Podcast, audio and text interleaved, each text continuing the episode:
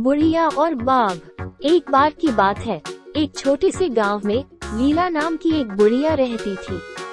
लीला जानवरों के प्रति अपनी दया और करुणा के लिए जानी जाती थी। एक दिन, जब लीला जंगल से गुजर रही थी, वो एक बाघ से मिली, जो किसी शिकारी के जाल में फंस गया था। बाघ ने लीला से यह वादा करते हुए कि वो उसे किसी भी तरह से नुकसान नहीं पहुंचाएगा, उसे मुक्त करने की विनती की। लीला पहले तो हिचकिचा रही थी, क्योंकि बाघ खतरनाक शिकारी के रूप में जाने जाते थे। लेकिन जब लीला ने बाघ की आँखों में दर्द और हताशा देखी तो उसकी मदद करने का फैसला किया। लीला सावधानी से बाघ के पास पहुँची और उसे जाल से मुक्त करा दिया। बाघ लीला का बहुत आभारी हुआ और उसकी दया के लिए उसे धन्यवाद दिया। जैसे ही बाघ दूर जाने लगा, लीला ने देखा कि वो लंगड़ा कर चल रहा था।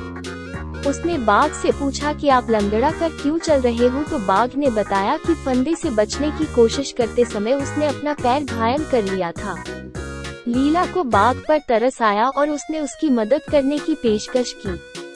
उसने अपने थैले से कुछ जड़ी बूटियाँ निकाली और उन्हें बाघ के घायल पैर में लगा दिया।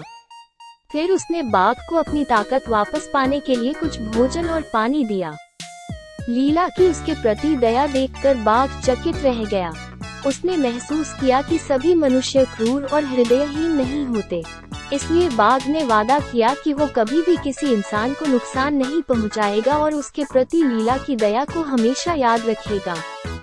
उस दिन से बाघ लीला का रक्षक और साथी बन गया। जब भी लीला जंगल से गुजरती, बाघ उसके साथ चलता और उसे किसी भी नुकसान से सुरक्षित रखता। कहानी का नैतिक उपदेश ये है कि दया और करुणा सबसे भयंकर और खतरनाक प्राणियों पर भी विजय प्राप्त कर सकते हैं। जब हम दूसरों के प्रति प्यार और परवाह दिखाते हैं चाहे वे किसी भी प्रजाति के हों, हम मज़बूत बंधन और स्थायी दोस्ती बना सकते हैं। हमें जरूरतमंद लोगों की मदद करने के लिए हमेशा तैयार रहना चाहिए और ऐसा करने पर हमें आजीवन एक अच्छा दोस्त और प्यारा साथी मिल सकता है।